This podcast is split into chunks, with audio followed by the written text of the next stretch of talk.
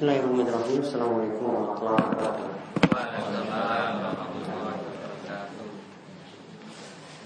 Alhamdulillahirabbil alamin. Hamdan katsiran thayyiban mubarakan fihi kama yuhibbu rabbuna wa yarda. Wa asyhadu an la ilaha illallah wahdahu la syarika lah wa asyhadu anna Muhammadan abduhu wa rasuluh. Allahumma shalli ala nabiyyina wa sayyidina Muhammad alihi wa man tabi'ahum bi ihsan ila yaumiddin. اللهم انفعنا بما علمتنا وعلمنا ما ينفعنا وزدنا علما. اللهم أصلح لنا ديننا الذي هو عصمة أمرنا وأصلح دنيانا التي فيها معاشنا وأصلح آخرتنا التي فيها معادنا. واجعل الحياة زيادة لنا في كل خير. واجعل الموت راحة لنا من كل شر. Baik, Alhamdulillah para jamaah sekalian yang semoga-semoga dirahmati dan diberkahi oleh Allah Subhanahu Wa Taala. Kita bersyukur kepada Allah pada kesempatan malam hari ini kita dapat kembali di majelis yang mulia dan di mana kita senantiasa mohon kepada Allah Subhanahu Wa Taala semoga kita diberikan ilmu yang bermanfaat, diberikan taufik untuk beramal soleh dan juga kita senantiasa diberikan keistiqomahan oleh Allah Subhanahu wa taala. Baik, kesempatan kali ini kita akan melanjutkan kembali kajian Bulughul Maram dari Kitabul Jami' masih membahas tentang akhlak atau perilaku atau tingkah laku yang jelek. Kali ini kita lanjutkan hadis setelah sebelumnya. Sebelumnya kita membahas tentang akhlak yang jelek uh, di antaranya sifat pelit. Ya, saat ini kita lihat hadis dari Ibnu Abbas radhiyallahu anhu. Hadis 31 dalam bab ini atau 1518 dari kitab Bulughul. Yaitu Ibnu Abbas radhiyallahu anhu berkata bahwasanya Rasulullah shallallahu alaihi wasallam bersabda, "Man tasamma'a hadisa qaumin wa hum lahu karihun subba fi udhunaihi al-anu yaumal qiyamah yakni ar-rasas akhrajahul Bukhari. Dari Ibnu Abbas ia berkata bahwasanya Rasulullah Shallallahu alaihi wasallam itu bersabda siapa yang nguping atau diam-diam mendengar pembicaraan orang lain. Wahum lahu karihun. Sedangkan mereka itu tidak senang jika berita tadi didengar oleh orang. Subba fi uzuni maka nanti akan dituangkan di kedua telinganya al-anu yaumal kiamah yaitu cairan tembaga pada hari kiamat. Ya, akan dituangkan cairan tembaga pada hari kiamat. Hadis ini diriwayatkan oleh Imam Bukhari. Kalau uh, kita lihat dari hadis ini, hadis ini membicarakan tentang orang yang biasa nguping pembicaraan orang lain. Ya, orang yang biasa nguping pembicaraan orang lain. Ancamannya berat. Kalau orang yang beritanya didengar tadi tidak suka kalau berita tersebut tersebar, ya, cuma sekedar tidak suka saya berita tersebut tersebar, maka orang yang dengar tadi sudah terkena ancaman seperti itu. Maka hadis ini menunjukkan faedah yang pertama, haramnya mendengar secara diam-diam atau nguping pembicaraan orang lain. Ya, yang di mana pembicaraan tersebut tidak suka kalau didengar oleh yang lainnya. Ya, di mana berita tersebut dia tidak suka untuk didengar oleh yang lainnya. Bisa jadi ya gerakannya itu ketika nguping pakai rekaman direkam suaranya, kemudian sebarkan berita ini kepada orang lain. Apakah ini berlaku untuk setiap saat? Ada satu kondisi di mana nguping tadi masih dibenarkan seperti ketika untuk mendengar berita dari musuh. Ya, untuk mendengar berita dari musuh, nguping seperti tadi masih boleh. Namun kalau tujuan yang lainnya tidak dibolehkan.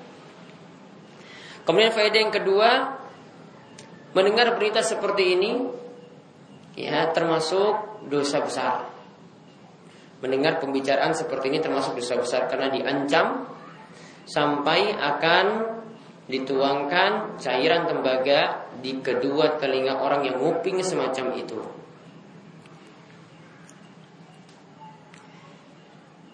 Faedah yang lainnya lagi, gimana kalau yang dengar, bagaimana jika yang mendengar itu, ya, uh, dia dengar berita yang menggembirakan. Kalau dalam hadis ini kan dikatakan ya beritanya itu tidak disukai kalau didengar. Kalau ini adalah beritanya ya kalau didengar malah senang. ya senang. Seperti misalnya ada yang ngobrol-ngobrol diam-diam ya tentang pelajaran atau suatu ilmu. Kemudian yang lainnya itu dengar. Duduk di sampingnya itu dengar. Kemudian dapat faedah. Faedah ini mungkin dia beritahu nantinya, oh maaf tadi saya nguping pembicaraan kalian, namun saya dapat faedah dari apa yang kalian itu bicarakan. Namun ini bukan berita yang tidak ya tidak disukai untuk didengar. Namun bahkan dia senang kalau ini didengar juga oleh orang lain, maka tidak terkena ancaman dalam hadis ini. Ini cuma untuk berita suatu pembicaraan yang orang yang berbicara tadi tidak suka kalau orang lain itu mendengarnya. Kemudian di sini juga menunjukkan suatu perkataan yang biasa disebut oleh para ulama Innal jazaa min jinsil amal Sesungguhnya balasan itu sesuai dengan amal perbuatan Tadi dikatakan muping Yang disiksa apa di sini? Telinganya. Jadi pas. Yang berbuat di sini adalah telinganya. Maka yang dituangkan cairan tembaga tadi adalah telinganya. Seandainya dia lakukan itu adalah ngintip-ngintip ya, maka yang nanti akan disiksa itu adalah matanya. Sama seperti yang Nabi SAW itu katakan untuk orang yang wudhunya itu tidak beres karena tumitnya itu nggak kena air wudhu. Ya, ketika dia berwudhu itu tumitnya itu ada yang tidak kena air wudhu. Nabi SAW itu katakan untuk orang yang semacam ini dan ini disebutkan kisahnya ini karena dulu para sahabat itu buru-buru untuk sholat Sampai-sampai wudhunya itu jadi tidak sempurna. Maka ketika itu Nabi SAW itu mengatakan Wailul lil aqabi minan nar. Celakalah tumit-tumit yang tidak terbasuh air wudhu tadi diancam dengan api neraka. Apa yang buat kesalahan di situ? Tumitnya, tumitnya yang diancam dengan neraka. Maka hukuman itu disesuaikan dengan amalnya seperti apa. Jadi kalau tadi ngupingnya itu dengan telinga, maka tidak disiksa matanya, namun telinganya yang dituangkan cairan tembaga tadi. Kalau yang dia lakukan adalah dengan ya ngintip misalnya, mengintip perbuatan orang, ya, maka yang disiksa nantinya ya penglihatannya. Jadi sesuai dengan maksiat yang diperbuat. Jadi al jaza umin jinsil amal. Yang namanya itu balasan sesuai dengan amal perbuatan. Dan dari sini juga menunjukkan bahwasanya Allah itu benar-benar adil. Jadi yang disiksa itu pas. Telinga yang berbuat ya telinga yang disiksa. Kalau tumit yang berbuat ya tumit yang disiksa. Tangan yang berbuat ya tangan yang disiksa. Ini menunjukkan kamalu adlin, kesempurnaan, keadilan dari Allah Subhanahu wa taala. Jadi ini dosa yang lainnya atau akhlak jelek yang lainnya yaitu biasa nguping pembicaraan orang. Maka hati-hati. Ya di sini tidak para ulama katakan di sini walaupun beritanya tidak disebar Ya walaupun beritanya tidak disemar dia cuma nguping saya pembicaraan orang dan ini dianggap sebagai rahasia. Ya bisa jadi bicara mungkin di balik tembok kemudian dia nguping, bisa jadi ada yang ngomong kemudian dia rekam. Ya atau dia berusaha dengar dari jauh. Ya, seperti ini ini termasuk dosa atau akhlak yang kurang baik yang diingatkan dalam hadis tadi. Kemudian hadis yang berikutnya, hadis dari Anas radhiyallahu anhu. Ini tentang masalah kita diperintahkan memikirkan aib diri kita daripada sibuk memikirkan aib orang lain. Yaitu dari Anas radhiyallahu anhu ia berkata bahwasanya Rasulullah sallallahu alaihi wasallam itu bersabda tuba liman syaghalahu tuba liman syaghalahu aibuhu an uyubin nas. Sungguh beruntung orang yang lebih sibuk memikirkan aibnya sendiri daripada aib orang lain yang sibuk memikirkan kejelekannya sendiri atau kekurangannya sendiri daripada kejelekan atau kekurangan orang lain. Hadis ini dikatakan akhrajahul Bazzar dikeluarkan oleh Al-Bazzar dengan sanad yang hasan. Ini dikeluarkan oleh Al-Bazar juga dalam musnadnya. Namun musnad Al-Bazar ini tidak terkenal seperti musnad Imam Ahmad ataupun musnad-musnad yang lainnya. Di sini dikatakan sanadnya itu hasan, namun yang lebih tepat hadis ini adalah hadis yang dhaif.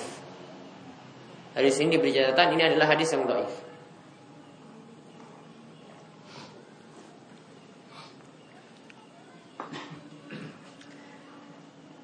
Walaupun hadis ini yang hadis yang dhaif, ya, maka kita perhatikan kadang uh, kita lihat dalam Bulughul Maram kita sudah bahas beberapa hadis, ya ada ada hadis yang dikatakan dhaif namun maknanya itu bagus. Ya, maknanya itu benar. Nah, hadis ini tidaklah bertentangan dengan hadis-hadis yang lainnya. Maknanya itu benar dan maknanya itu bisa kita pakai.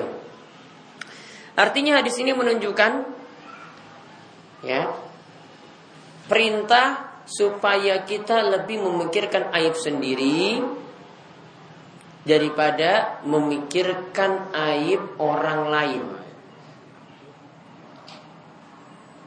Ya, lebih baik kita itu memikirkan aib yaitu dosa-dosa sendiri, tingkah laku yang kurang baik pada diri sendiri, akidah yang kurang baik juga pada diri sendiri, amalan yang masih kurang juga pada diri sendiri, ibadah yang masih kurang pada diri sendiri daripada sibuk memikirkan orang lain.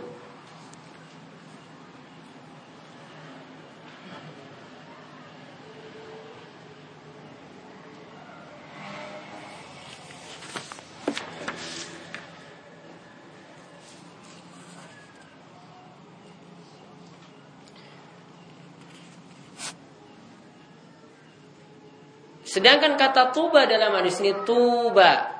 Ya, ada kata tuba. Tuba di sini para ulama tafsirkan dengan beberapa penafsiran. Tuba itu bisa maknanya syajaratun fil jannah, pohon di surga. Jadi kalau dikatakan dari tuba liman syaghalahu aibuhu an uyubin nas, sungguh beruntung kalau tadi saya terjemahkan. Kalau di sini nanti kalau diterjemahkan tuba dengan pohon di surga berarti orang ini akan mendapatkan nikmatnya pohon di surga karena lebih memikirkan aibnya sendiri daripada aib-aib orang orang lain. Karena memang keadaan kita itu kita lebih tahu dan manusia kalau di sini dikatakan punya aib itu berarti manusia tidak lepas dari kekurangan pada dirinya sendiri. Sebagaimana yang Nabi SAW itu katakan kullu bani Adam khata wa at-tawwabun. Setiap manusia itu adalah manusia yang sering berbuat salah dan sebaik-baik orang yang berbuat salah adalah orang yang mau bertaubat. Maka di sini sudah difonis setiap manusia itu tidak lepas dari kesalahan atau tidak lepas dari kekurangan. Kadang dia punya kekurangan dalam masalah akidah. Ya, akidahnya itu cacat, maka dia berusaha untuk memperbaikinya. Jangan sampai Bahkan kalau akidahnya itu rusak sampai merusak keimanannya secara total. Ya, jangan sampai merusak keimanannya secara total. Dan juga bisa jadi kekurangannya itu dalam masalah ibadahnya atau amalannya. Ibadah atau amalannya bisa jadi tidak sesuai dengan apa yang ditunjukkan oleh Nabi Shallallahu Alaihi Wasallam. Dia buat-buat ibadah sendiri yang tidak pernah Nabi SAW tuntunkan. Ini adalah aib juga dalam ibadahnya. Bisa jadi juga dalam masalah akhlak, baik akhlak kepada orang-orang yang dekatnya, ya kepada anaknya, kepada istrinya, ya ini juga mengalami kekurangan. Ya sehingga kalau tahu kekurangan seperti ini dia lebih sibuk untuk memperbaiki akidahnya, memperbaiki ibadahnya, amalannya yang masih kurang, begitu juga akhlak atau tingkah lakunya kepada orang lain. Ya, dan di sini menunjukkan bahwasanya seperti yang dikatakan juga oleh Abu Hurairah Abu Hurairah itu mengatakan bahwasanya manusia itu biasanya lebih sibuk memperhatikan kalau habis bangun tidur tai lalat yang ada di mata temannya. Jadi dia perhatikan ya, uh, memperhatikan apa? kotoran mata yang ada di temannya. Jadi ketika bangun tidur dia lihat ya temannya, ah kamu tuh kok di situ ada kotoran. Namun dia lupa kata Abu Hurairah lupa akan kotoran besar yang ada di depan matanya sendiri. Artinya apa di sini? Kalau kita lihat orang lain aibnya yang kita tahu cuma sebesar kotoran saja ketika dia bangun tidur. Namun kalau untuk aib kita sendiri, ya kita harus pahami bahwasanya aib yang kita tahu itu lebih banyak daripada aib orang lain. Sehingga dari itu seharusnya kita memperhatikan aib untuk uh, aib yang ada pada diri kita sendiri daripada aib yang ada pada orang lain. Namun hadis ini bukan berarti kita tidak boleh memberi nasihat. Ya, hadis ini bukan berarti kita tidak boleh memberi nasihat. Jika ada ya sebagaimana disebutkan dalam hadis yang lainnya bahwasanya jika seseorang itu melihat uh, ada kekurangan yang ada pada saudaranya, maka ibarat itu seperti dia melihat kotoran yang dia lihat di kaca ketika dia memandang wajahnya sendiri. Artinya kalau ada kotoran di situ dia berusaha untuk memperbaikinya dan saudaranya ini ibarat cermin yang dia lihat di kaca tersebut. Maka kalau dilihat ada kotoran yang harus dibersihkan keras ya maka dia bersihkan. Kalau ada yang uh, kotoran yang dibersihkan biasa-biasa saja maka dia juga bersihkan dengan cara yang biasa. Maka ini menunjukkan bahwasanya memikirkan aib untuk diri kita sendiri ini bukan berarti kita melupakan ya aib yang ada pada orang lain artinya tidak mendakwahinya sama sekali. Kalau kita tahu ada kekurangan pada orang lain, maka kita juga tetap masih punya kewajiban untuk mendakwahinya. Kemudian yang berikutnya lagi ya hadis yang membicarakan tentang masalah sombong ya hadis yang membicarakan tentang masalah sombong yaitu merasa lebih di atas orang lain. Hadis semacam ini sebenarnya sudah kita bahas sebelumnya di mana Nabi SAW itu mengatakan yang namanya kiber, yang namanya sombong itu adalah batrul haq wa nas. Yang namanya sombong itu adalah menolak kebenaran dan meremehkan manusia. Ketika dia sudah tahu yang benar, dia tolak itu namanya orang yang sombong. Jika dia punya sifat biasa merendahkan orang lain itu juga namanya orang yang sombong. Untuk sifat yang kedua ini kita bahas dalam hadis ini. Namun ada juga sombong yang tadi sifatnya adalah karena batrul hak. Sudah disampaikan kebenaran, kadang ditolak karena punya masa atau punya pengikut. Kalau seandainya dia terima kebenaran, ya maka pengikutnya nanti akan lari seperti yang terjadi pada Heraklius. Ya seperti yang terjadi pada Heraklius. Sebenarnya Heraklius itu bisa masuk Islam. Raja Romawi ini bisa masuk Islam. Namun karena kalau dia seandainya masuk Islam pengikutnya semuanya nanti akan lari. Maka ketika tahu keadaan pengikutnya nanti seperti itu dia urungkan niatnya untuk masuk Islam Cuma gara-gara takut pengikutnya itu lari. Jadi ada yang menolak kebenaran karena hal semacam itu. Ada juga yang menolak kebenaran bisa jadi karena cuma urusan duit. Ya, karena takut penghasilannya itu jadi tidak ada lagi. Ya, kalau dia tinggalkan yang dia tinggalkan yang dulu dia biasa lakukan atau tradisi yang biasa dia lakukan, memilih yang benar, takut itu dunianya itu hilang, maka dia tidak jadi untuk memilih kebenaran tadi. Dia mau meninggalkan kebenaran tersebut. Jadi ada juga yang sifatnya itu karena ya takut dunianya itu hilang. Maka coba lihat kalau kita lihat dalam sejarah para sahabat mereka itu meninggalkan sifat sombong semacam itu. Walaupun nantinya mereka mengorbankan dunianya, bahkan sampai mengorbankan istrinya, tetap mereka memilih kebenaran. Saat bin Abi Waqqas, sahabat yang kaya raya. Ya, Saat bin Abi Waqqas, sahabat yang kaya raya. Ketika di Mekah, dia adalah pedagang yang kaya. Namun ketika itu dia memilih masuk Islam. Yang memilih masuk Islam dan akhirnya ikut hijrah ke Madinah dan tidak membawa apa-apa. Jatuh miskin.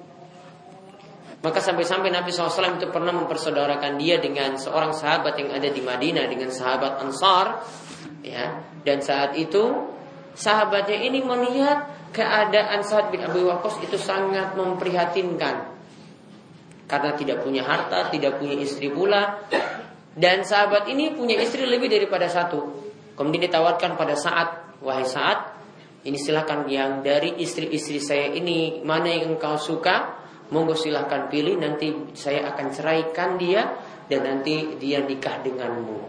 Serahkan apa di sini? Dia serahkan istri. Ada yang berani serahkan istrinya seperti itu? Ya, cuma dia ya. Masalahnya istrinya cuma satu. Istrinya lebih daripada satu. Ya. Ketika itu dia korbankan tadi untuk saat. Namun kalau kita mungkin jadi saat kalau sudah pilih yang ayu misalnya sudah lihat yang ayu mungkin mau, namun saat masih punya harga diri.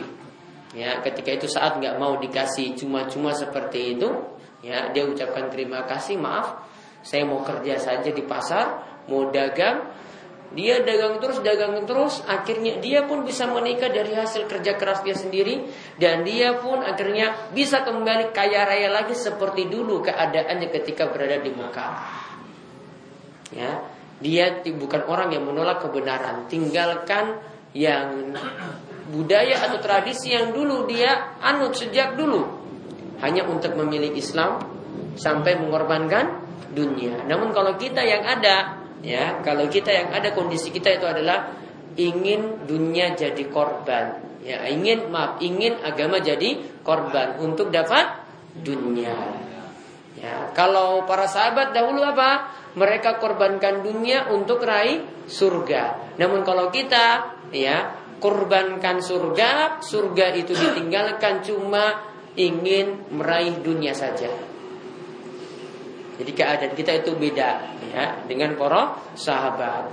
Mereka bukan orang yang batrul hak, bukan orang yang menolak kebenaran. Ya, walaupun tidak dapat dunia sama sekali, mereka tetap memilih memegang teguh Islam. Dan dulu cobaannya lebih berat ya. Kalau masuk Islam itu bukan hanya tidak apa tidak dapat dunia dapat celaan lagi. Jadi kalau kita misalnya menjalankan sesuatu ajaran di tengah-tengah masyarakat kok dapat celaan? Sama juga dulu para sahabat ketika masuk Islam mereka dicela oleh orang-orang Quraisy. Bahkan orang tuanya sendiri yang mencela para sahabat. Bahkan ada di antara para sahabat itu yang ketika masuk Islam ibunya tahu ya ibunya dengan masanya dari kaum Quraisy itu ngejek dia di belakang. Ya bahkan ketika orang ini, ini diarak keliling keliling kampung Quraisy ibunya juga ya ngejek dia di belakang. Ibunya sampai bersikap seperti itu. Karena sahabat ini masuk Islam. Bahkan ada seorang sahabat yang sampai mempertaruhkan nyawa ya karena ketika perang bapaknya sendiri yang nantang perang ya bapaknya sendiri yang nantang perang. Asalnya dia ya ingin cari orang lain untuk berperang. Namun ketika itu di di tengah-tengah pasukan saat itu bapaknya lihat-lihat dia terus. Seolah-olah mau nantang. Ya dia selalu menghindar menghindar menghindar. Eh tak tahunya dapat juga dengan bapaknya berhadapan. Harus ketika itu harus berperang. Bapaknya kafir ya anaknya ini sudah masuk Islam. Akhirnya ya anaknya ini bertarung dengan bapaknya sendiri ya yang satu itu muslim masuk Islam anaknya yang satu masih tetap dalam keadaan kafir apa yang terjadi? Anaknya akhirnya membunuh bapaknya sendiri. Ya, anaknya membunuh bapaknya sendiri. Dan turunlah ayat yaitu dalam uh, surat yang ada di juz 28 ya Al-Mujadilah la tajidu qauma yu'minuna billahi wal yawmil akhir yuwadduna man hadallaha wa. Ya, tidak kalian dapati orang yang beriman? Ya di mana mereka mencintai orang-orang yang memusuhi Allah dan Rasulnya walaupun itu adalah bapaknya. Ya, jadi dalam masalah iman kalau sudah berbeda iman tadi dia punya rasa perbusuhan dengan orang-orang yang tidak beriman walaupun itu adalah orang tuanya sendiri namun dalam masalah interaksi karena ini hubungan keluarga tetap ada ya namun kalau sudah membela agama dia lebih mementingkan agamanya daripada hubungan kekeluargaan seperti tadi. Lihat sampai bertarung seperti itu, dia juga tetap membunuh bapaknya sendiri sehingga turun ayat tersebut. Nah, jadi tentang masalah tadi tentang sifat sombong jadi ada dua. Yang pertama adalah menolak kebenaran batrul hak. Dan yang kedua adalah gomtunas yaitu meremehkan manusia. Nah, sekarang kita bahas tentang sifat sombong yaitu yang ciri-cirinya adalah biasa merendahkan orang lain. Yaitu dari Ibnu Umar radhiyallahu anhu ia berkata bahwasanya Rasulullah sallallahu alaihi wasallam bersabda Man ta'azama fi nafsihi wa ikhtala fi mishyatihi lakiyallahu wa huwa alaihi ghadban akhrajahul hakim wa rijaluhu thiqat. Kata Nabi Shallallahu Alaihi Wasallam, kata Rasulullah Sallallahu Alaihi Wasallam, siapa yang merasa besar pada dirinya sendiri, artinya yang menyombongkan dirinya sendiri, merasa lebih di atas daripada yang lainnya. Waktala fi misyatihi. Kalau perbuatan tadi merasa sombong dengan dirinya sendiri, ini maksudnya hatinya sombong. Kemudian waktala fi misyatihi dan tingkah lakunya juga dia selalu merasa di atas yang lainnya. Ikhtala juga maknanya adalah sombong. Namun kalau ta'azzama fi nafsihi itu maksudnya pada hatinya. Hatinya itu merasa di atas daripada yang lain. Kalau dikatakan waktala fi misyatihi maksudnya dalam gerak-geriknya, gerakannya, tingkah lakunya dia merasa lebih tinggi daripada orang lain. Maka Orang seperti ini dikatakan dalam hadis dia akan bertemu dengan Allah dalam keadaan Allah itu murka padanya. Dia akan bertemu dengan Allah dalam keadaan Allah Subhanahu wa taala itu murka padanya. Maka ada dua hal di sini yang tercela. Dalam dalam hadis ini ada dua hal yang tercela. Yaitu menyombongkan diri sendiri dalam hati. Walaupun ini tidak nampak, namun dalam hatinya ini selalu merasa lebih daripada orang lain. Mungkin lebih imannya daripada orang lain, lebih amalannya daripada orang lain, lebih ibadahnya daripada orang lain. Ya. Dalam dirinya dia menganggap dirinya seperti itu. Sedangkan dikatakan tadi yang kedua, waktala fi misyatihi yang dimaksudkan sini adalah kalau dia berjalan jalannya itu sombong. Kalau dia berjalan itu dia sombong. Maksudnya tingkah lakunya yang dia tampakkan. Kalau tadi ini sifat batin, kalau ini sifat lahirianya juga penuh dengan kesombongan. Berarti di sini ada dua hal yang tercela, sombong dalam hati, dalam batin, dan juga sombong dari sifat lahiriah.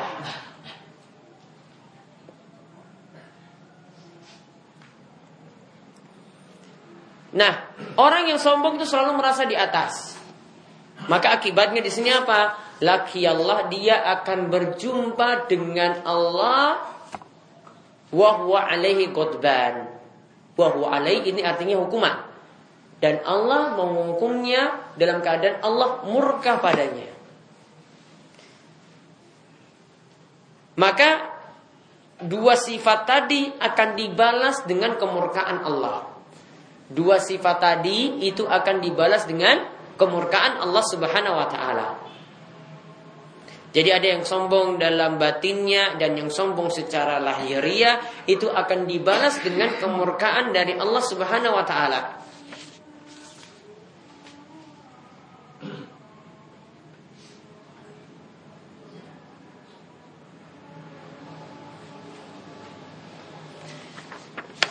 Kemudian yang dimaksud dengan berjalan dalam keadaan sombong ini bisa jadi dalam masalah pakaian.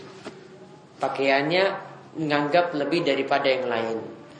Ini juga bisa dalam masalah suaranya, ya, dengan membuat suara yang yang lebih ya lebih bagus, ya, atau membuat suara yang membuat orang itu lebih tertarik padanya dan dia juga merasa lebih daripada yang lainnya.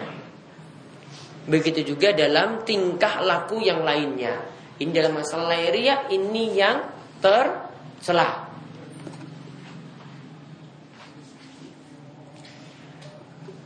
Kemudian faedah yang lainnya lagi, kalau yang dilarang di sini adalah sifat sombong secara lahir dan batin, berarti lawannya yaitu orang yang tawadhu. Ya, orang yang tawadhu rendah hati. Merasa ya biasa-biasa saja di hadapan orang lain. Ya, dia mungkin seorang kepala desa misalnya menganggap posisinya sama dengan yang lainnya, tidak terlalu menganggap dia lebih istimewa daripada yang lain. Ya, menganggap biasa-biasa saja. Ini namanya tawadhu. Tawadhu ini lawan dari sifat sombong. Di mana tentang sifat tawaduk di sini Nabi SAW itu mengatakan keutamaannya man alillah. Siapa yang memiliki sifat tawaduk karena Allah. Jadi dia rendah hati itu karena Allah, bukan sengaja merendahkan saja supaya ingin dibilang-bilang orang. Namun dia merendahkannya karena Allah Subhanahu wa taala rafa'ahu, maka Allah akan meninggikan derajatnya. Jadi dia merasa dirinya itu ya biasa dengan yang lainnya karena Allah, maka Allah akan meninggikan derajatnya.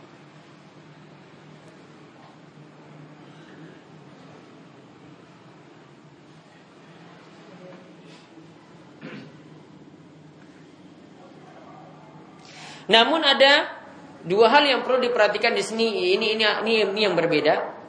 Yang pertama, Ya, jangan sampai orang itu punya sikap rendah diri. Kalau rendah hati boleh, rendah diri enggak? Boleh. Jangan selalu minder di hadapan orang lain. Ini enggak boleh. Ini berbeda dengan rendah hati tadi. Yang diperintahkan dalam hadis ini adalah kita punya sifat sebaiknya yang diperintahkan kepada kita itu adalah punya sifat rendah hati. Jadi dua ini berbeda. Kalau rendah diri selalu minder terus, aduh takut terus ya. Ini beda, ini tercela. Ini akhirnya orang ya sulit untuk berbuat apa-apa. Mau berbuat ini ya sulit, mau nanya ya sulit, mau beramal ya sulit. Namun yang terpuji di sini adalah kalau punya sifat rendah hati. Ya, bukan rendah diri. Yang terpuji itu rendah hati. Rendah hati itu maksudnya selalu merasa dirinya biasa-biasa saja di hadapan orang lain, tidak istimewa daripada yang lainnya dan juga dia tidak mau diistimewakan daripada yang lainnya. Kemudian di sini juga menunjukkan tentang pertemuan dengan Allah karena dikatakan man laki Allah nanti akan bertemu dengan Allah. Laki Allah wa alaihi Maka setiap orang itu akan berjumpa dengan Allah Subhanahu wa taala. Kemudian hadis ini juga menunjukkan salah satu sifat Allah adalah Allah memiliki sifat murka. Ya, Allah memiliki sifat murka. Jadi ada sifat-sifat yang mulia bagi Allah Subhanahu wa taala ya dan sifat murka di sini juga menunjukkan sifat kemuliaan juga, yaitu Allah murka pada orang-orang yang berbuat maksiat. Namun ingat, untuk beberapa nama atau sifat Allah tidak pantas manusia pakai atau tidak pantas manusia menyandarkan diri pada nama tersebut. Misalnya di sini sifat Allah ini ghadab, murka atau marah. Ya, maka tidak boleh seorang itu punya nama Abdul Ghadab. Ya Abdul Ghadab. Ya hamba dari Allah yang memberikan kemurkaan atau kemarahan. Ini tidak kurang tepat. Ya. Lebih bagus pakai asmaul asmaul husna kalau memberikan nama seperti itu. Karena ada yang keliru misalnya memberikan nama kadang nama-nama Allah Subhanahu wa taala satu nama itu biasa digandengkan dengan yang nama yang lain. Misalnya Allah punya nama Az-Zahir wal Batinu ya Az-Zahir wal Batinu itu Allah yang mengetahui yang lahir dan Allah yang mengetahui yang batin. Dua sifat ini tidak pernah terpisah. Selalu disebutkan dalam Al-Quran selalu bergandengan jadi nggak sebutkan zahir sendiri atau nama Allah al-batin sendiri, tidak. Maka ada yang pernah tanya kepada saya, boleh nggak saya kasih nama anak saya Abdul Zahir? Saya bilang, ya seperti itu tidak ada tuntunannya. Ya, kamu kasih nama ya terlalu buat-buat itu nggak ada juga yang pernah ulama kasih contoh seperti itu. Karena nama Zahir itu tidak pernah berdiri sendiri, ya dia selalu bergandengan dengan nama al batin. Dan saran saya kalau mau berikan nama, baiknya itu nama yang sudah ma'ruf. Jangan ya karena pingin namanya itu ya tidak ada yang pakai sehingga bikin nama yang lain-lain. Ya. Ya memang banyak nama yang lain-lain yang banyak yang nggak pakai juga banyak. Ada Fir'aun, ada Korun gitu ya. Kalau pingin nama-nama yang aneh-aneh itu banyak yang belum dipakai. Ya. Namun masalahnya di sini ya, ini dari sisi Nanti artinya kita nggak tahu, tujuan penamaan juga nggak tahu ya. Makanya saya bingung kalau orang Indonesia tanya-tanya nama. Saya kadang pura-pura nggak tahu itu artinya apa. Ya, kok kamu kasih nama-nama seperti itu itu artinya apa? Kamu dapat nama dari mana? Ya. Kalau saya beri nama anak itu gampang, simple. Ya, dulu sahabat punya nama apa sudah pilih nama itu saja, selamat. Karena sudah ada yang pakai nama seperti itu, kita nggak buat-buat. Sudah ada ya bisa pakai nama para nabi bisa pakai nama Nabi Muhammad, bisa pakai nama para sahabat, bisa di antara para sahabat itu ada 10 orang yang jangan masuk surga, ada juga kalau perempuan istri-istri Nabi Shallallahu Alaihi Wasallam, banyak sekali nama-nama yang ada. Ya, kalau pakai aneh-aneh nanti aduh. Ya, tadi yang belum ada itu banyak juga yang belum ada, ada iblis, ada syaitan, ada ifrit, ya, ini juga banyak. Maka kalau buat nama ya, kalau yang mau tanya nama dengan saya, saya biasanya kasih nama sudah pakai nama yang sudah ada saja Muhammad siapa. Itu simple. Ya. Abdul siapa? Ya nama-nama Allah itu sudah banyak juga yang kita tahu. Ya Abdul Somad, Abdul Ghafur, Abdul Rahman, Abdul Rahim. Simple namanya. Daripada kita buat-buat nama sendiri susah mikirnya. Susah mikirnya cari artinya, ya susah mikirnya cari ininya. Cari nama yang sudah ada terus tanya orang ini artinya itu apa atau mungkin ya nama ini siapa yang pakai itu sudah cukup. Karena perlu dipahami juga tidak setiap nama itu harus punya makna. Umar kalau mau tanya Umar atau Usman itu kita nggak tahu artinya itu apa. Namun Umar ya pakai nama Umar, Usman nggak pakai nama Usman. Kalau tanya seandainya Umar itu hidup tanya sama beliau, ya kok kamu bisa namamu dikasih nama Umar itu kenapa? Umar nggak tahu itu artinya itu pokoknya saya namanya Umar. Ya. Usman juga demikian. Itu mau cari turunan katanya itu dari mana juga nggak akan dapat. Ya, karena sebagian nama itu nggak perlu kita tahu artinya. Namun ini sudah dibiasa digunakan oleh orang-orang soleh nama-nama tersebut. Ya. Jadi ini eh, apa aturan dalam memberi nama jangan terlalu buat sulit-sulit juga atau selalu harus tahu cari artinya yang aneh-aneh ya. ya atau pingin membuat karena satu kampung ini sudah punya nama banyak pingin cari nama yang lainnya lagi itu tadi nama-nama yang lainnya sudah banyak juga yang belum dipakai, yang bisa pakai nama-nama itu. Jadi bagusnya contoh misalnya ada nama ulama, ada nama tokoh terkenal atau ada nama para sahabat, ada nama para nabi, nama orang-orang soleh itu sudah cukup. Bahkan kalau kita misalnya namakan anak itu dengan orang-orang soleh para sahabat, itu akan membuat anak tersebut ya kalau tahu ini namanya misalnya Umar, maka nanti ingin sifatnya seperti Umar. Uh, nama namamu siapa Umar? Umar kayak gini gini gini gini gini. Wah, semangat sekali ingin seperti Umar. Kalau dia tahu artinya lagi, artinya itu pas, wah dia juga ingin sifatnya seperti itu, ingin mencocokkan. Ya, ingin mencocokkan walaupun memang sebagian anak itu namanya itu jauh dari jadi namanya ya sifatnya itu jauh dari namanya ada yang punya nama soleh jadi tukang mabuk misalnya ya ada yang punya nama soleh jadi tukang mabuk ada namun kan sedikit. Ya, rata-rata kita pingin nama itu juga menunjukkan juga sifatnya. Kemudian yang hadis yang terakhir yang kita bahas tentang sifat tergesa-gesa. Kesusu ya, datang kajian ngebut-ngebut, nah, mau pergi kantor ya balap-balapan terus. Nah, ini disebutkan di sini. Yaitu dari Sahal bin Sa'ad. Dari Sahal bin Sa'ad radhiyallahu anhu ia berkata bahwasanya Rasulullah Shallallahu alaihi wasallam bersabda al ajalatu minasyaitan. Ketergesa-gesaan adalah sifat setan. Yaitu hadis ini dikeluarkan oleh Tirmizi dan Imam Tirmizi mengatakan hadisnya itu hasan Namun yang lebih tepat di sini doif, doif jiddan, doif sekali. Ya hadis itu doif jiddan, doif sekali. Namun maknanya ini disebutkan dalam hadis lain. Ya, namun maknanya ini disebutkan dalam hadis lain. Jadi dari sisi makna itu benar.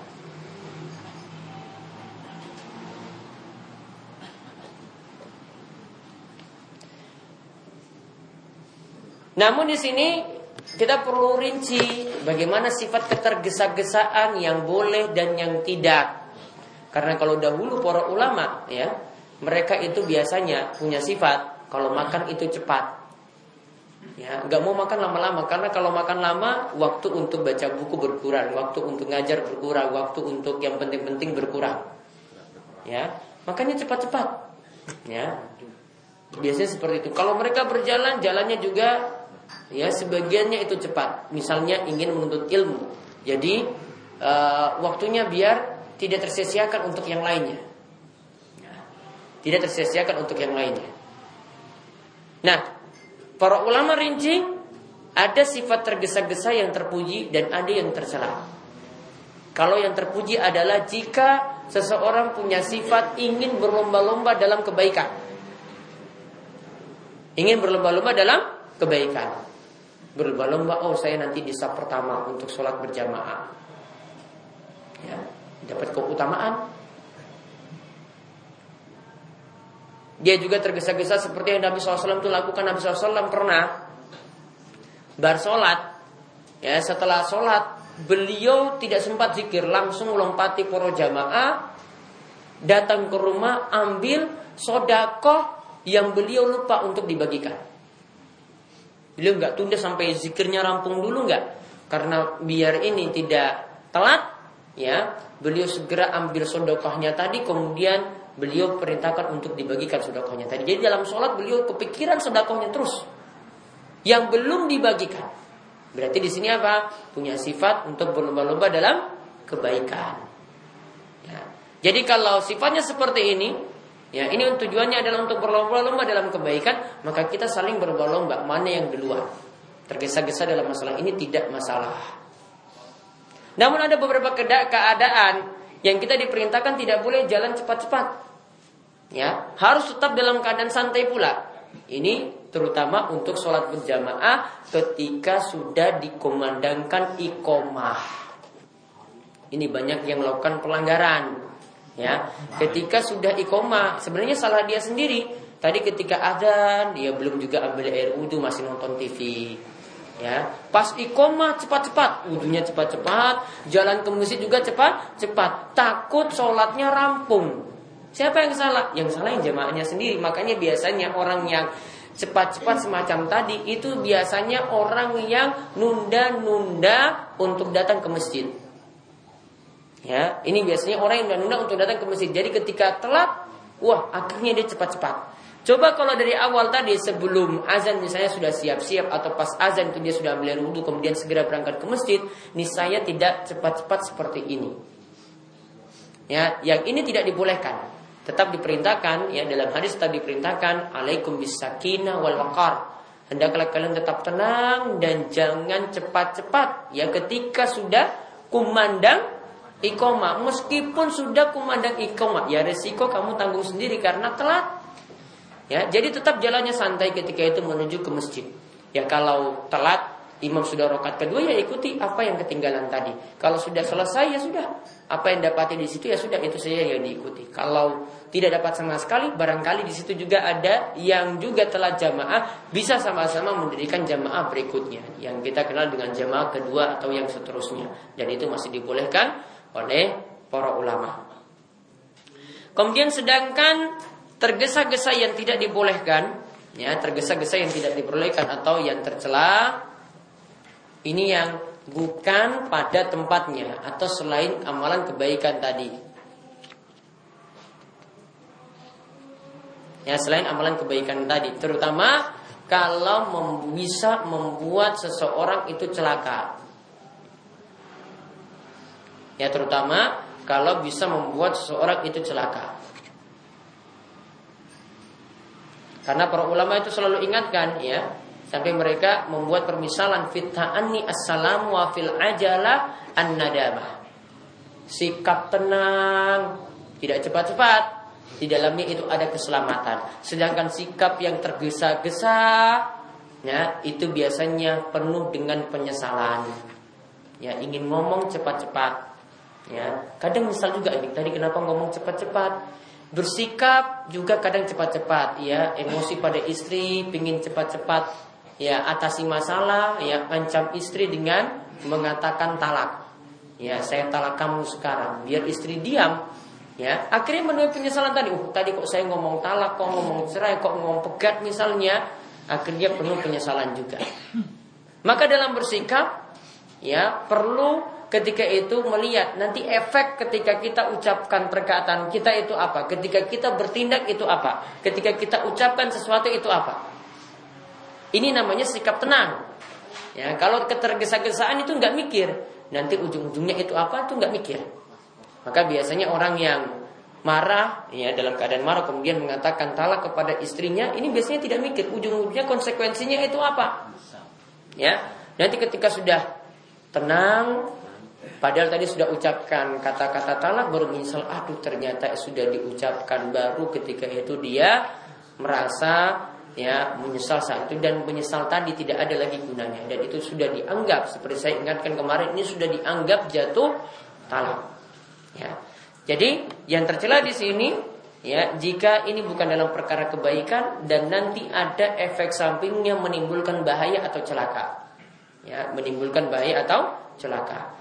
Namun kalau ini dalam perkara kebaikan, ya seperti saya contohkan tadi para ulama, ya dalam mereka itu talabul ilmu, menuntut ilmu, mereka segera ya tidak tunda-tunda, punya sifat untuk semangat dalam meraih kebaikan atau dalam meraih pahala ya siapa yang datang duluan siapa yang dalam sholat jamaah berada dalam sholat pertama mereka selalu berlomba dalam hal semacam itu. Nah ini saja yang bisa kami sampaikan untuk kesempatan kali ini ya eh, beberapa hadis yang ada insya Allah pada pertemuan berikutnya kita lanjutkan lagi dengan bahasan lainnya. Monggo di antara para jamaah yang ingin bertanya dipersilakan. Nah, okay. tadi saya mengatakan kalau orang kafir itu kita musnahkan atau kita bunuh. Nah, nah, terus yang saya tanyakan itu bapaknya orang kafir, anaknya orang mulai lah, dia perang lalu bapaknya mati lah itu termasuk dosa. Memerangi orang kafir termasuk bapaknya. Ini dalam masalah perang kalau dalam masalah jihad itu nggak pandang keluarga. Ya. Ini ada ini ini karena ada permusuhan dan harus diselesaikan dengan perang tidak bisa jalan damai. Maka hubungan kekeluargaan tadi sudah tidak dianggap lagi. Jadi seandainya bapak dan anak itu bertemu kemudian masing-masing itu menghunuskan pedangnya, maka kalau saling terbunuh itu itu tidak masalah.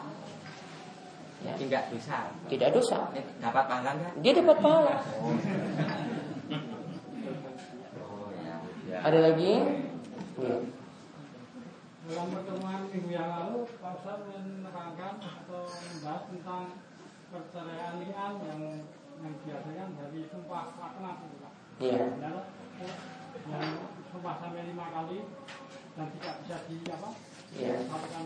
Pertanyaannya adalah apabila masing-masing pihak tadi nikah lagi tentunya dengan orang lain nih Pak nikah lagi dengan orang yang istri Berbeda, iya. dengan masing-masing orang tadi dikaruniai anak perempuan dan laki-laki pertanyaan saya ada dua pertanyaan pertanyaan apakah anaknya tadi kalau nikah sah bisa Ya. dinikahkan itu anaknya loh ya. Nah, yang kedua adalah apabila dalam sumpah lakukan tadi masing-masing dia mempunyai keyakinan sendiri-sendiri, keyakinan sendiri, Pak. Hmm. Misalnya saya itu melakukan zina Hmm. karena dia mungkin juga ada mungkin diperkosa atau bios itu, Pak. Hmm. Ya, terus dia merasa tidak melakukan, tapi sebenarnya melakukan, tapi karena di luar kesadaran itu, Pak. Hmm. Terus yang laki-laki dia meyakini betul bahwa Hmm. dia itu melihat Hmm. mungkin mungkin milik istrinya atau milik nah itu yang saya tanyakan apakah eh, kedua beliau tadi masih bisa lolos untuk kena laknat itu Baik, yang pertama ini tentang masalah li'an. Li'an di sini maksudnya adalah bersumpah untuk saling melaknat. Ketika eh, salah satu pihak itu tidak bisa mendatangkan bukti empat orang saksi dalam kasus zina. Jadi dalam Islam kalau orang itu berzina maka mesti mendatangkan empat orang saksi. Empat orang saksi yang melihat langsung kejadian tersebut.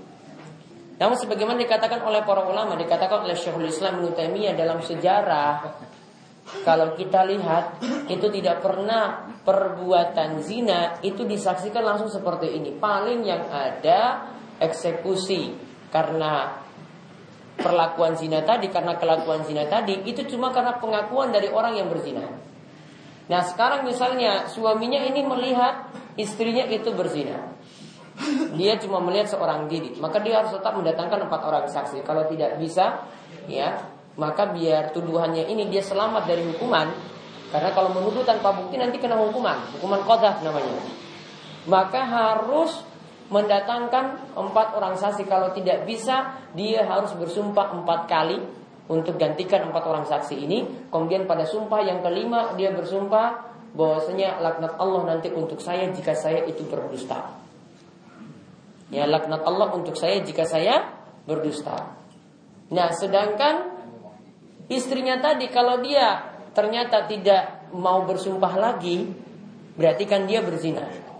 Maka kalau istri tidak mau bersumpah lagi padahal dia itu ber padahal dia sebenarnya berzina, maka dia nanti tidak bersumpah. Maka nanti si istri dikenakan hukuman rajam kalau sudah bersuami, maka dikenakan hukuman mati.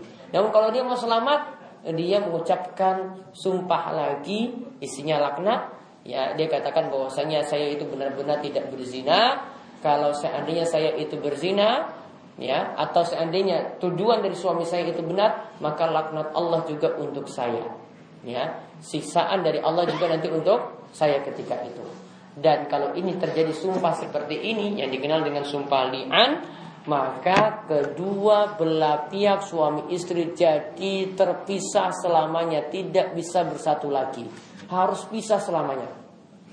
Jadi tidak ada lagi kata-kata rujuk Nah seandainya yang tadi yang ditanyakan uh, suami istri ini nikah lagi dengan laki-laki lain, dengan pasangan yang lain, suaminya nikah dengan perempuan lain, istrinya mantan istrinya nikah dengan laki-laki lain, terus punya anak, apakah boleh dinikahkan?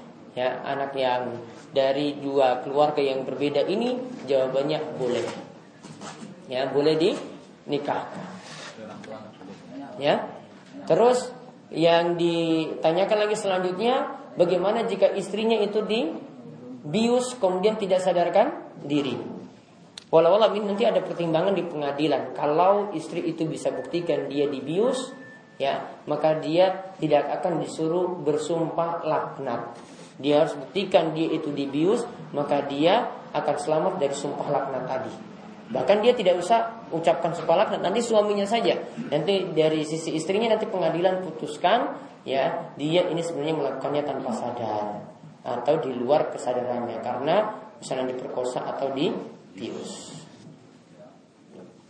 Yang lalu kami tanyakan pada sesuai pada bulan ini Rajab Pada bulan Rojab nih, ya, dengan adanya Rasulullah termasuk Mekah Sidul Muntaha menerima perintah sholat dengan kata tahiyatul mubarakatuh itu yang menyebutkan itu katanya Rasulullah demikian lalu setelah itu karena tahu keadaan Sidul masalah itu keelonya itu lalu beliau Selanjutnya dari Allah juga membalas Assalamualaikum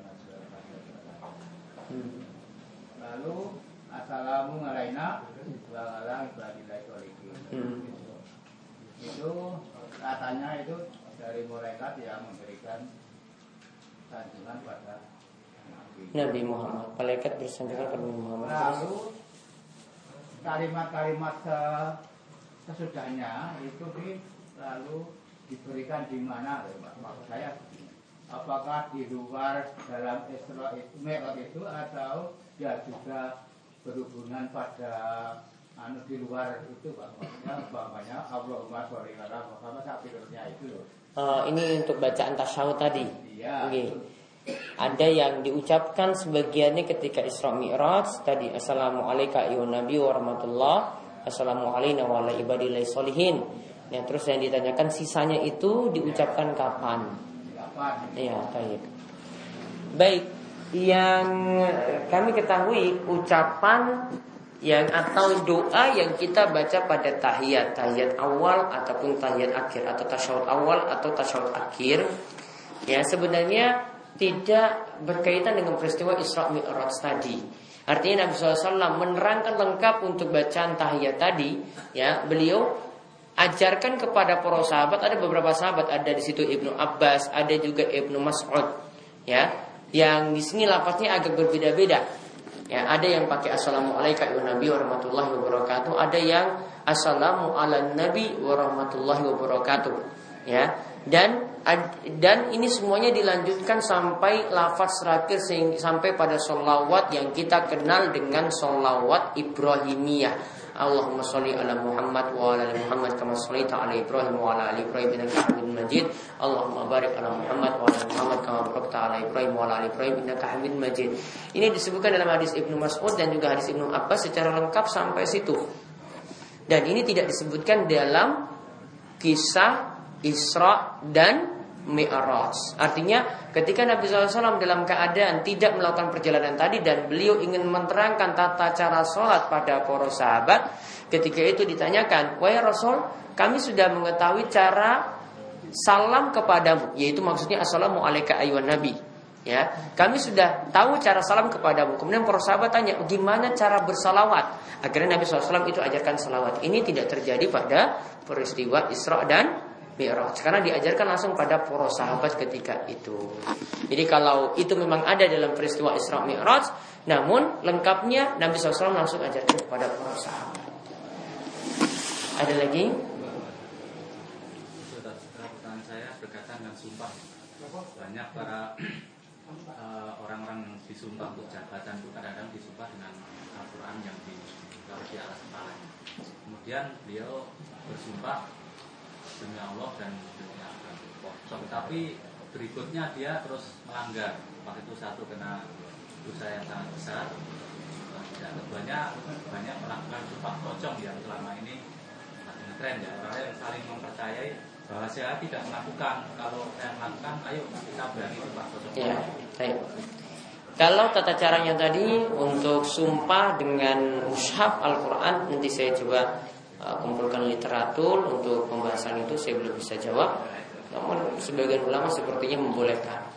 Adapun kalau sumpahnya itu dilanggar, misalnya sudah sumpah jabatan, ada janji-janji yang dibuat di situ. Kalau dilanggar berarti berdosa.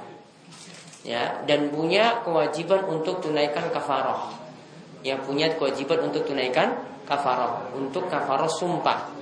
Kafaroh sumpah itu memberikan satu orang budak, memberi makan pada 10 orang miskin, memberi pakaian kepada 10 orang, miskin. Kalau tidak mampu, maka berpuasa selama tiga hari.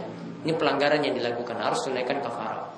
Adapun tadi tentang sumpah pocong, ya ketika misalnya tidak ada bukti dan dia ngaku bahwasanya ini saya tidak melakukannya, maka taruhan situ untuk sumpah pocong. Ya, intinya sumpah seperti ini tidak diajarkan juga dalam Islam. Ya, dan pocong juga Nabi SAW nggak kenal.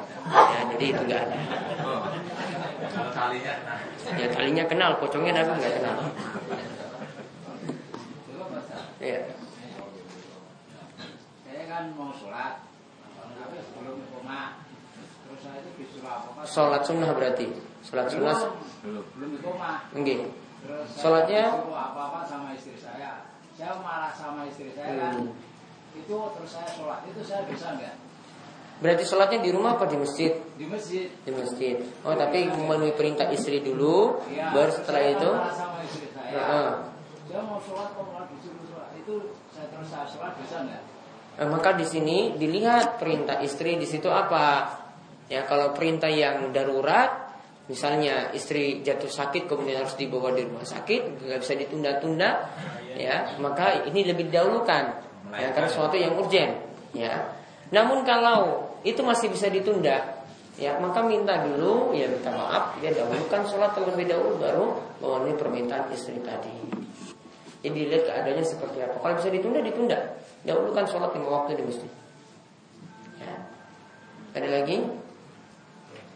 Nih. Kalau ada seorang suami sering mengadakan talak cerai pada Sudah seorang suami sering ngomong talak terus talak talak ya. Ngancam atau apa?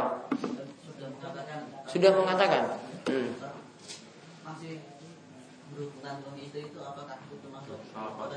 Sudah berapa kali ngomong kayak gitu? Berkali-kali. Gila. Inilah petaka kalau tidak tahu masalah talak. Jadi cuma ngerti masalah nikah. Ya, sama cuma ngerti masalah ketika di malam hari. Kalau masalah talak nggak ngerti. Nah, ini banyak yang melakukan pelanggaran dalam masalah ini. Ya. Maka harusnya jadi prioritas juga ketika orang itu menikah, itu harus tahu juga tentang masalah hukum talak. Ya, ini banyak yang melakukan pelanggaran. Ingat talak itu punya batasan.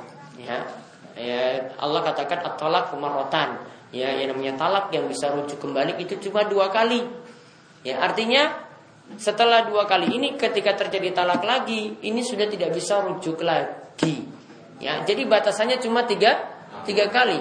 Dan kalau sudah ucapkan satu kali, lalu dia ucapkan lagi yang kedua, yang pertama ini tidak terhapus. berlaku terus. Berlaku terus. Jadi misalnya ucapan yang pertama ini, ucapan talak yang pertama itu lima tahun yang lalu. Kemudian tadi malam ucapkan talak lagi yang kedua. Yang dulu yang lima tahun tidak terhapus. Ini selama nikah ini tetap ada. Jadi nggak ada istilah expire expire untuk talak itu nggak ada. Ya. Kadaluarsa nggak ada. Ya. Bung di kartu nikah juga nggak ada. Ini tanggal berlaku kartu nikah nggak ada kan? Nggak ada. Ya. Maka ini berlaku terus. Talak yang kedua terjadi tadi malam misalnya, maka jadi talak kedua. Lalu nanti lima tahun lagi misalnya, dia ucapkan talak lagi, jadi talak ketiga. Itu terakhir. Namun di sini perlu diperhatikan ada kata-kata yang tegas. Jadi talak itu ada dua macam. Ada talak sorry dan ada talak kinayah. Ya, dalam mazhab Syafi'i juga membagi seperti ini. Talak sorry itu maksudnya kata-kata yang tegas, tidak ada penafsiran. Saya ceraikan kamu. Bisa jadi di SMS juga. Saya talak kamu. SMS. Kata-kata tegas. Itu nggak ada penafsiran lagi, maka otomatis jatuh talak. Walaupun ketika itu guyon, walaupun ketika itu ber bercanda. Contoh yang biasanya orang itu bercanda, biasanya pakai hari April Mop. Ya, dia pulang-pulang kemudian datang ke istri, datang pulang ke rumah, terus dibohongin istrinya, saya sekarang sudah nggak suka lagi padamu. Saya ceraikan kamu sekarang juga. Istri nangis terus, nggak punya salah diceraikan. Besok tanggal 2 April dia ngomong, maaf tadi malam itu cuma bercanda. Itu April Mop. Ya, dia katakan itu April Tetap jatuh talak walaupun ber bercanda. Kata-katanya tegas, maka tidak pakai niat di sini, langsung jatuh talak. Begitu juga dalam keadaan emosi tetap dikatakan jatuh talak. Nah, jika kata-katanya itu kinayah, kinayah itu maksudnya masih bisa ada penafsiran. Contoh, dia katakan pada istri, sudah kamu pulang saja ke rumah orang tuamu. Kata-kata atau kalimat semacam ini, itu kan bisa banyak penafsiran. Ya sekarang sudah mau dekat mudik ya, maka suruh pulang ke rumah orang tua, maksudnya suruh pergi mudik. Bisa juga maknanya ya benar-benar pulang kamu nggak usah kembali kembali lagi sini artinya pengen cerai dan ada makna atau penafsiran lainnya. Kalimat seperti ini mesti dilihat niatnya. Kalau niatnya untuk mengatakan seperti itu niatnya talak maka jatuh talak. Namun kalau niatnya tidak demikian maka tidak jatuh talak. Kalau yang sudah terjadi seperti itu, intinya di sini masalah talak itu baiknya diselesaikan di kantor urusan agama. Ya, kenapa di sini? Karena mau ucapkan sampai berapa kali pun nanti tetap di KUA itu tetap cuma catat satu. Ya, makanya kalau dari sisi hukum itu berbeda nanti dari sisi pencatatan. Ya, kalau dari sisi hukum misalnya sudah ucapkan talak tiga, sedangkan di pelaporan di KUA itu baru satu kali, baru dicatat satu. Ya, namun secara hukum antara dia dengan Allah, Allah tahu bosnya ini sudah tiga. Ya ini sudah tiga. Maka hukumnya nanti jadi berbeda. Maka saran saya kalau ingin serius untuk menceraikan maka ya kata-kata untuk mengucapkan talak tadi langsung diucapkan di kantor urusan agama. Biar ada apa? Biar ada pencatatan. Pencatatan ini ada keluarlah surat cerai maka ketika itu ya sudah dikatakan bisa sampai masa idahnya itu selesai ya wanita tadi boleh nikah dengan laki-laki lagi lain lagi kemudian eh, laki-laki ini bisa nikah bersama perempuan lain. Lebih enak. Ya. Dan untuk yang kasus seperti tadi ya dia berucapkan talak berulang kali kalau baru paham saat ini ya saran saya banyak-banyak bertobat dan jangan diulangi lagi. Ya karena sebelumnya mungkin belum tahu. Namun kalau sudah tahu saat ini, maka jangan mudah-mudahan lagi untuk mengucapkan kata talak. Karena sekali ucap itu dianggap satu kali jatuh talak dan talak punya kesempatan sampai tiga kali. Dan tidak ada penghapusan kecuali nanti kalau sudah talak tiga, Baru nanti dia nikah, perempuan ini nikah dengan laki-laki lain kembali lagi. Misalnya cerai dan kembali lagi pada suami pertama baru dihitung dari nol lagi. Namun kalau selama masih dengan suami yang sama tetap ya yang, yang sudah berlaku maka talak itu masih tetap ada. Jadi seperti itu. Kalau Iya.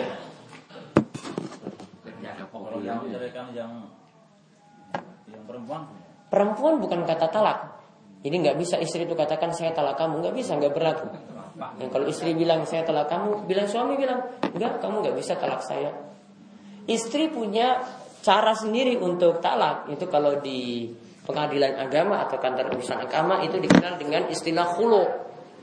Ya, dikenal dengan istilah hulu. Hulu itu artinya istri gugat cerai. Istri gugat cerai. Nah, gugat cerai ini ada prosesnya lain harus lewat persidangan. Dan juga nanti ada kompensasi yang harus dikeluarkan oleh si istri. Ya dia punya jalur sendiri. Ya ini kasusnya beda dengan talak. Kalau talak tiga kali. Namun kalau hulu hulu tidak ada batasan. Jadi bisa jadi istri gugat cerai sekarang sudah pisah nanti besok ingin balik lagi. Ya ini tidak dihitung yang dulu lagi. Ya di mulai lagi nikah baru hulu lagi ya istri gugat cerai lagi. Ini tidak tidak tidak sampai tiga kali. Boleh lebih hulu ini boleh lebih dari batasan tiga. Yang cuma sampai tiga kali itu cuma talak. Saya pak. Gih. Menambah masalah uh, apa tadi pak.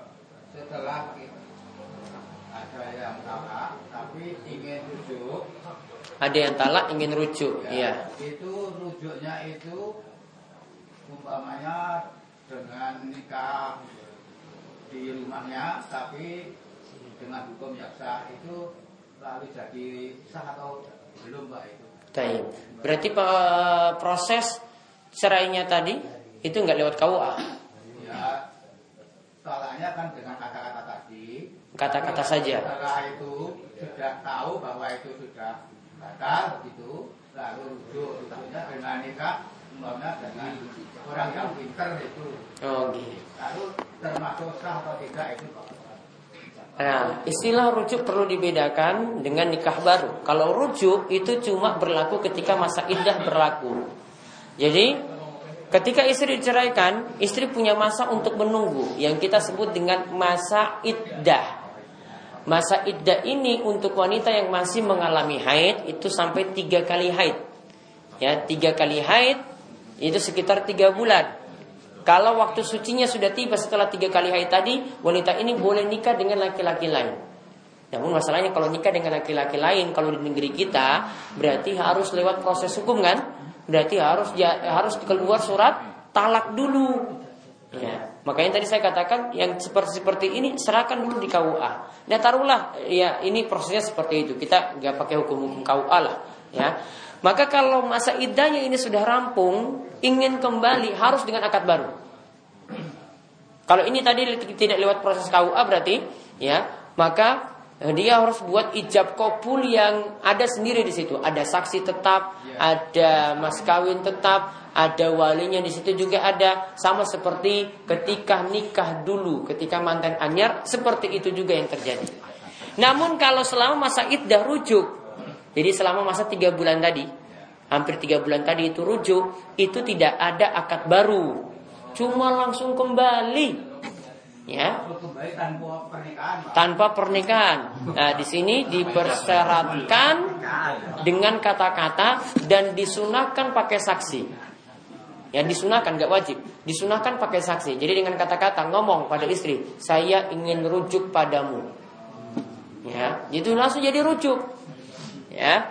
Dan bagusnya ada saksi. Biar apa? Biar orang-orang tahu kemarin itu talak, sekarang sudah kembali. Kalau seandainya tidak ada saksi nanti orang-orang bilang, ini kok kemarin sudah talak kok sekarang kembali. Mana buktinya? Nah, ada saksi ketika itu. Maka ketika itu kembali tanpa ada akad baru. Jadi selama masa iddah itu namanya rujuk. Ya, jadi ketika kembali ketika masa iddah itu namanya rujuk. Namun kalau di luar masa iddah, masa iddahnya sudah rampung, selesai harus dengan ijab kabul yang baru lagi, mantan anyar lagi ketika itu. Ya. Ada lagi? Ya. Sebentar belakang dulu.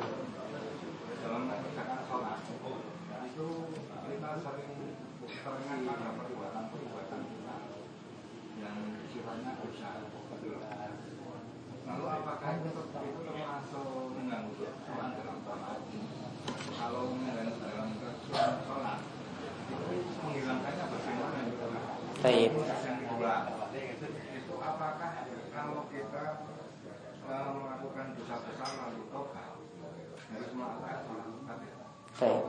Untuk sholat tobat tadi hukumnya sunnah. Jadi kalau kita ingin tobat dari dosa besar tanpa sholat tobat pun tobatnya tetap sah. Namun syarat tobatnya harus dipenuhi. Nyesal yang lalu, sekarang sudah meninggalkan dosa tadi dan besok akan datang tidak ingin ulangi lagi dosa tersebut. Sudah cukup. Namun kalau ingin tambah sholat tobat ini cuma penyempurnaan. Dan biasanya orang kalau melakukan sholat tobat dia lebih merasa bersalah daripada tidak melakukan sholat tobat tadi. Nah, sedangkan yang pertama tadi misalnya kita kalau dalam sholat ingat-ingat terus dosa yang kita lakukan, itu malah membantu khusyuk dalam sholat. Ya, itu malah membantu khusyuk dalam sholat. Jadi pikirannya itu ada, saya sholat ini untuk menyesali yang dulu-dulu. Seperti itu boleh. Ya, seperti itu boleh dan ini malah membantu dia lebih merenungkan sholat yang dia lakukan. Kalau pikirannya di luar itu malah malah mengganggu namun kalau pikirannya ini ada penuh penyesalan dalam sholatnya, mengingat yang dulu-dulu kok nyesal, nah itu malah membantu untuk kehusuan dia dalam sholat.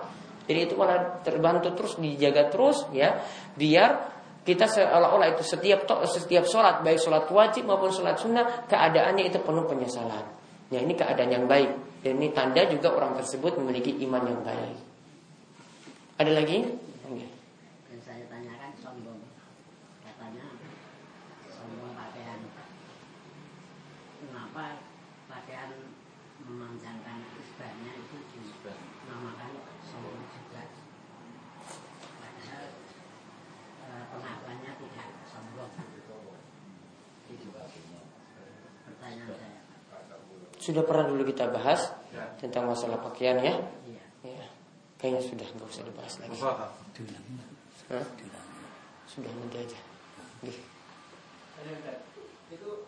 menimba buku Apa memang ada orang yang suka karena mencari kesucian seperti yang banyak di uh, uh, banyak sekali.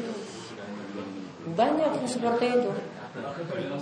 Namun ingat sebagaimana yang kata Nabi SAW ada riwayat uh, dalam riwayat Imam Ahmad disebutkan iza ra'aita rajula jika kalian itu melihat ada seseorang yang dia dapat nikmat karena maksiat. Ya, jika kalian itu melihat ada orang itu dapat nikmat termasuk juga cepat suki karena maksiat, maka ketahuilah orang tersebut sedang mendapatkan istidraj. Orang tersebut sedang mendapatkan istidraj. Artinya jebakan baginya supaya dia terlena terus dalam dunia. Jebakan baginya supaya dia apa? Terlena terus dalam dunia. Jadi istidraj. Jadi kalau orang tadi ya ikuti ritual pesugihan, ya yang keliru-keliru, yang syirik-syirik atau yang maksiat, kemudian kok jadi kaya, ya pasang jimat, ya kok jadi kaya, lakukan berbagai macam amalan, misalnya kemarin ada ayat seribu dinar juga kok jadi kaya, ya memang bisa kaya. Namun itu yang kita sebut dengan istidroj. Itu lebih bahaya daripada seseorang itu kalau maksiat langsung disiksa. Ya, itu lebih bahaya karena dia ketika buat maksiat dia terlena terus nambah lagi kalau gitu maksiatnya. Terlena lagi nambah lagi maksiatnya. Ini lebih bahaya ya jadi bisa seperti itu. Dan banyak kasus banyak cerita di masyarakat orang yang tempuh ritual pesugihan itu cepat kaya. Banyak. Ya demikian yang bisa kami sampaikan. Mudah-mudahan bermanfaat dan kami cukupkan sekian. Ya kita tutup kalian doa kafaratul majelis subhanakallahumma bihamdika asyhadu an la ilaha illa anta astaghfiruka wa atubu ilaik. Assalamualaikum warahmatullahi wabarakatuh